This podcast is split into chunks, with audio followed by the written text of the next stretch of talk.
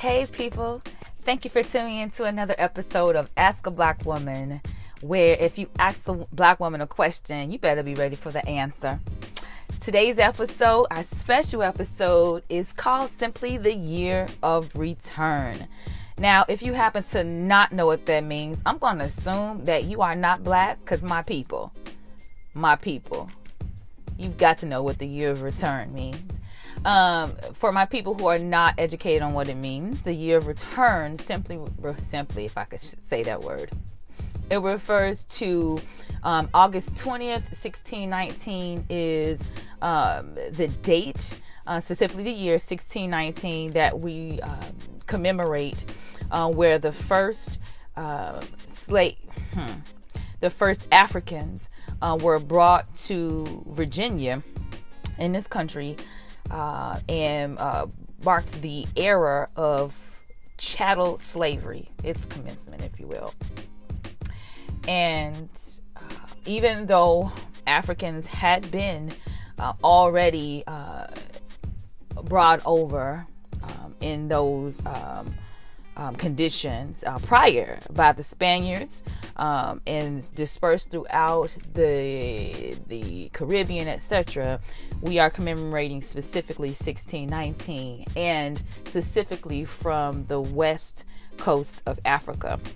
And so, um, if you paid any attention, particularly on social media, um, you'll see that a lot of African Americans, uh, particularly, are going um, to Ghana this year in particular, and um, it's it's it's very important, and people are being transformed about it.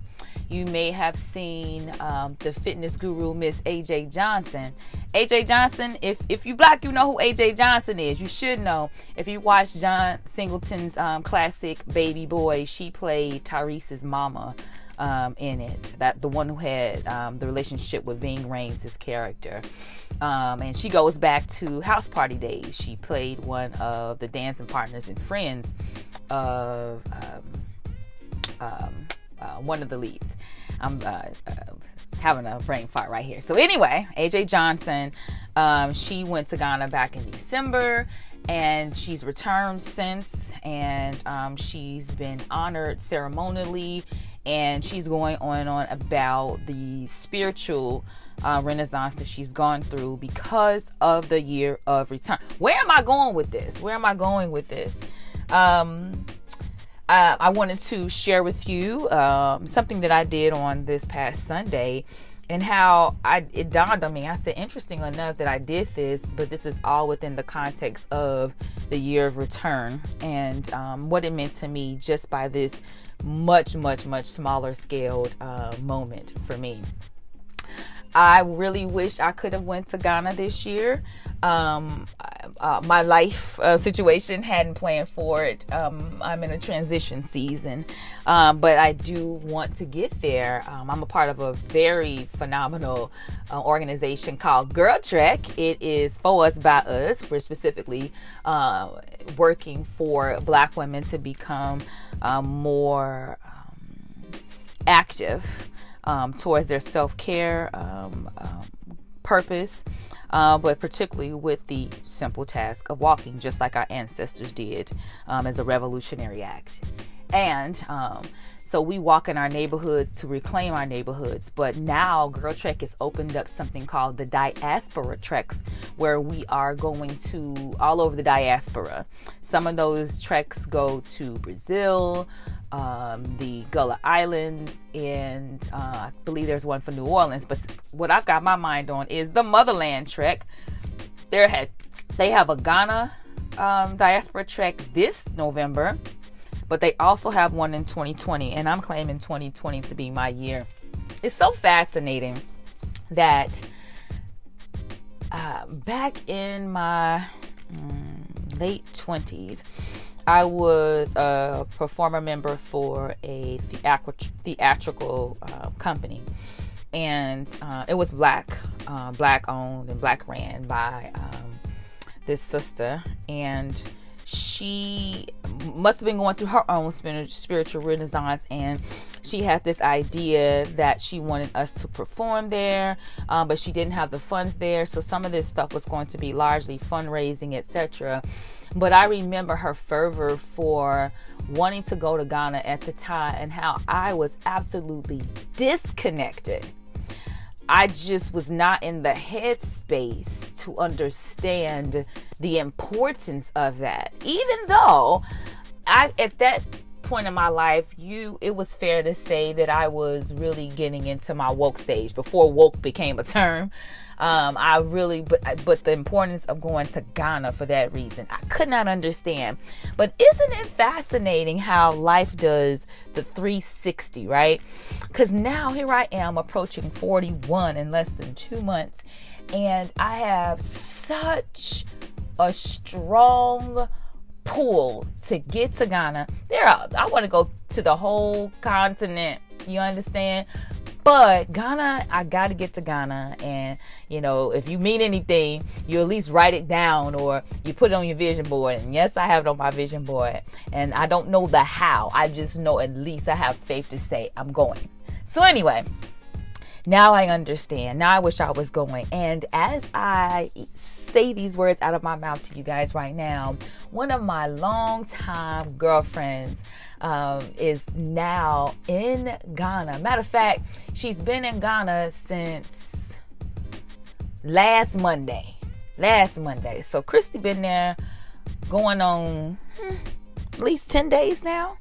She she didn't put her hand in the river where the ancestors done walk. The girl is out there living her best life.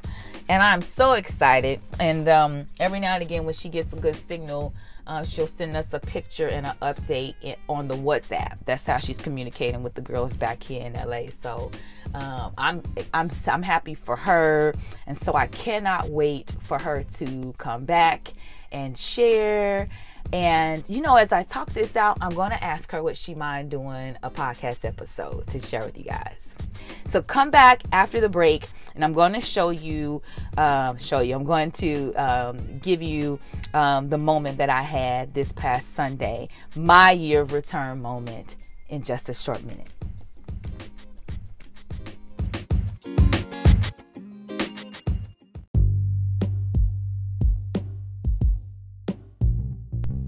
Thanks for returning to segment two of Ask a Black Woman, the Year of Return episode. I'm calling it part one because I definitely want to have my friend Christy come back to tell us about her uh, trip in Ghana.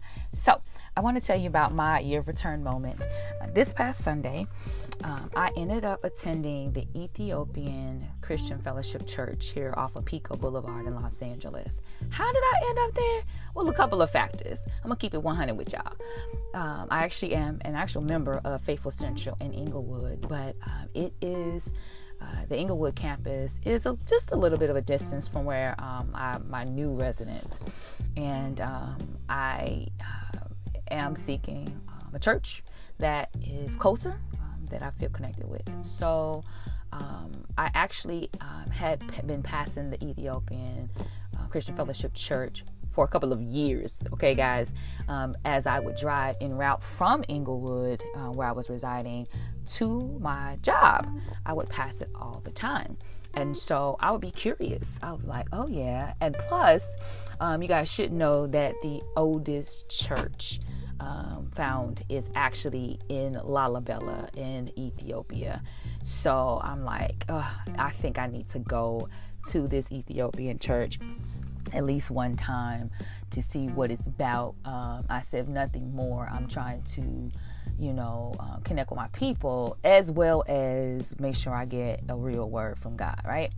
So I had asked a friend to come with me. She did not come with me. I went anyway. Now, when I went to their website, the website, even though it did have obviously um, another language. They're Ethiopian on there. Um, it was some in English, and so I went in faith, thinking with my American mind that the service would actually be in English because it didn't say otherwise. But when I arrived, uh, I'll tell you one thing. The first thing that got me was the the hugs, and um, uh, they literally the sisters welcome home welcome home. They kept saying that to me, and I was like, "Oh my goodness, welcome home." So it was obvious that I'm not Ethiopian for one, but uh, and why did you come? And I said, "Well, I told them how you know I had been seeing the church on the way to work for a couple years now, and how I'm already a member uh, at um, Faithful Central, uh, but I just wanted to come." So here's the thing: when I get there, they said, "Well, the service is actually all in Ethiopian." I was like, "Ah." I said, but I'm here now. She said, but we can have translator. So for the entire service, I had to have um, uh, a lot, uh, a uh, earbud headphones, excuse me, in my ears, and they had a translator that was up in the sound booth that literally translated everything that was being sang and prayed and preached. Um, and which you know you have to have a, a, a wide breadth of patience for uh, because you know I realized my convenience uh, being American and having everything in English. Um, but here in this particular church, um, the the people there, the Ethiopian community, um, had the liberty to to sing, to to pray, and to worship in their native tongue, and it's something to behold when when you witness that and when you feel that.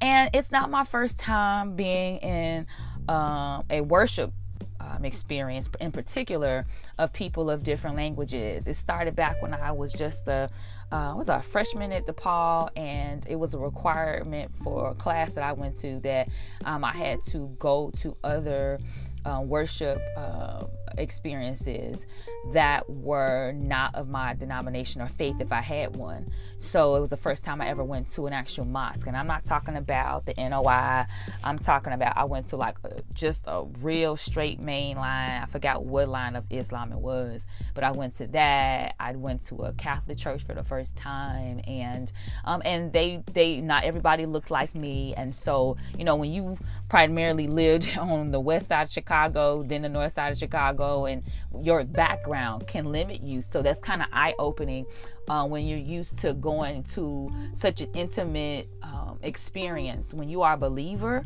when you are a Christian in particular, there is this comfortability and i'm not going to i shouldn't say it's just with being christians but there is a, a comfortability in being able to be in that space of your belief system with people who look like you, right?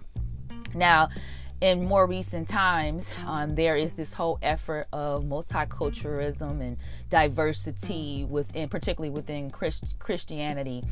And uh, and it's a big effort. It, and it needs to happen uh, because for some reason i think that even and i know i'm going left a little bit even if you're not a christian listening to this um, you can still learn something. So don't tune me out here.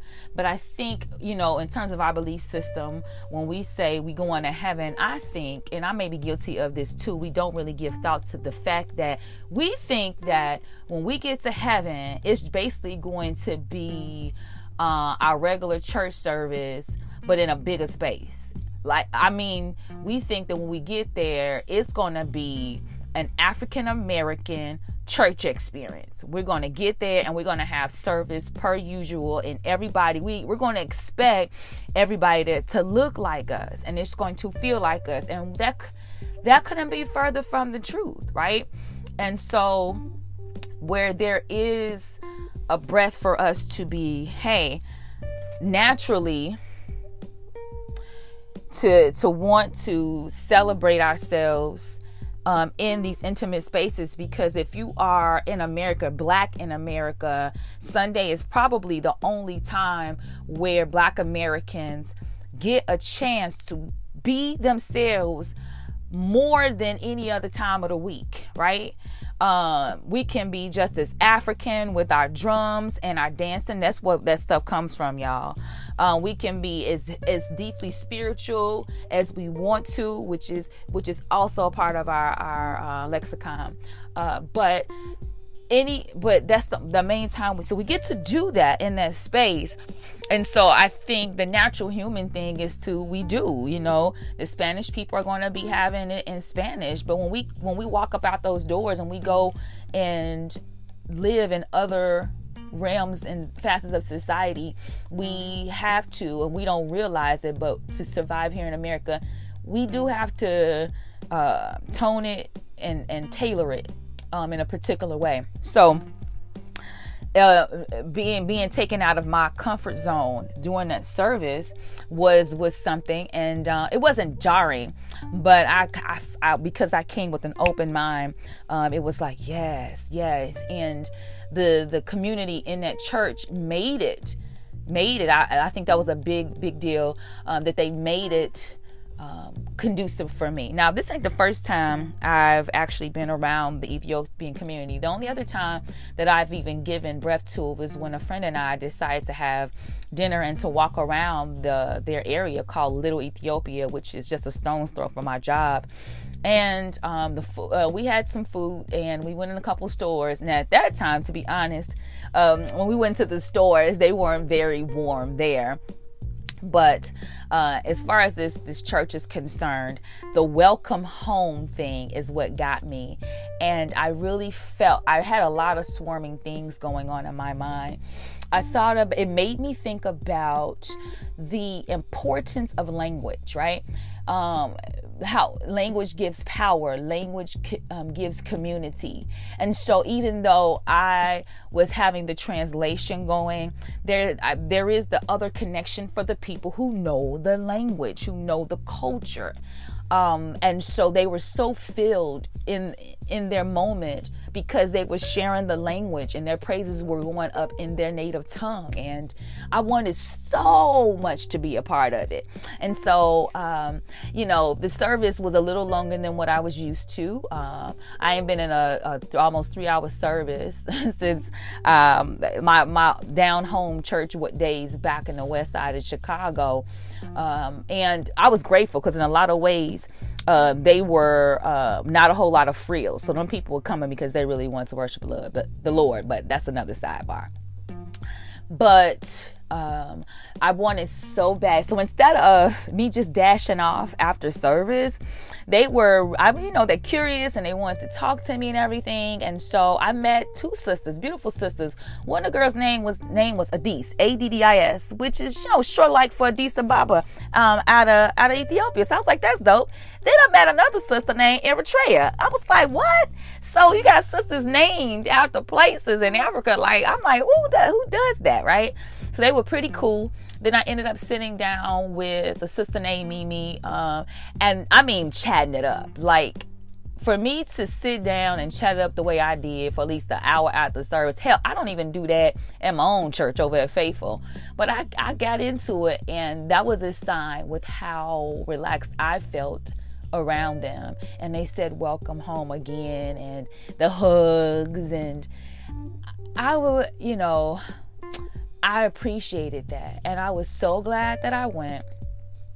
But then I began to another thought. I thought about the importance of language and how that was used to separate us when we came, uh, when we were stripped of everything that we knew uh, and identities, and we came over here. And so now you have a whole population of people that I'm a part of here called African Americans, but I don't know who or what my language is. What what what did I come from? And I think it's powerful that the Ethiopian community can can they can look at themselves in the mirror and know that they Ethiopian. It's obvious. I can see I can see it in them. And then they can open their mouths and speak to one another. That's powerful. And that's why it was taken from them right? And so I'm like, I got to go back now. I could go to, to Ghana and I might not see me in there. I might not learn Twi. I don't know. But I think it's so important. And, you know, um, for us, you know, if you have children, to make that a part of you your educational program in your house to get them over to to Africa. You get them over there. Add that to their learning. Don't let them get to be 40 without without knowing these things and, uh, and under, having an understanding, right? Uh, I think about um, the Jewish community here and how that where their pride comes. Now, that's it's so much in that, but part of it, even if a lot of Jews would say that they're not religious, but their identity comes from knowing who they are, what they people are over in Tel Aviv, and all this kind of stuff I think it's so important. And that's my year of return moment, y'all. So, what what have for for specifically for the the listeners who um, have not been able to go uh, back to the motherland, particular maybe Ghana, uh, for this year in 2019. Have you had any specific year of return moments? Please share them with me. Um, I would love to hear that. Let's let's let's have a have a have a moment ourselves and talk about that, um, and maybe even start the hashtag year return moments. You know, let's keep our spirits and our attention towards those moments, um, even in our day to day, because they're there you may have to just step out of your comfort zone and go visit um, some of the areas that are dedicated to that. If you have, if you're fortunate enough to have it in your in your your city, um, go to uh, the little Ethiopias in your town. Um, and yeah, because I plan to go there. There, the Ethiopian New Year is around September 8th. And so I know they have a big festival. So I'm going. Hey, maybe I'll see y'all there. All right. Uh, thanks for listening. Keep being beautiful, keep being black. And if you ain't black, keep supporting black. All right? Peace, peace.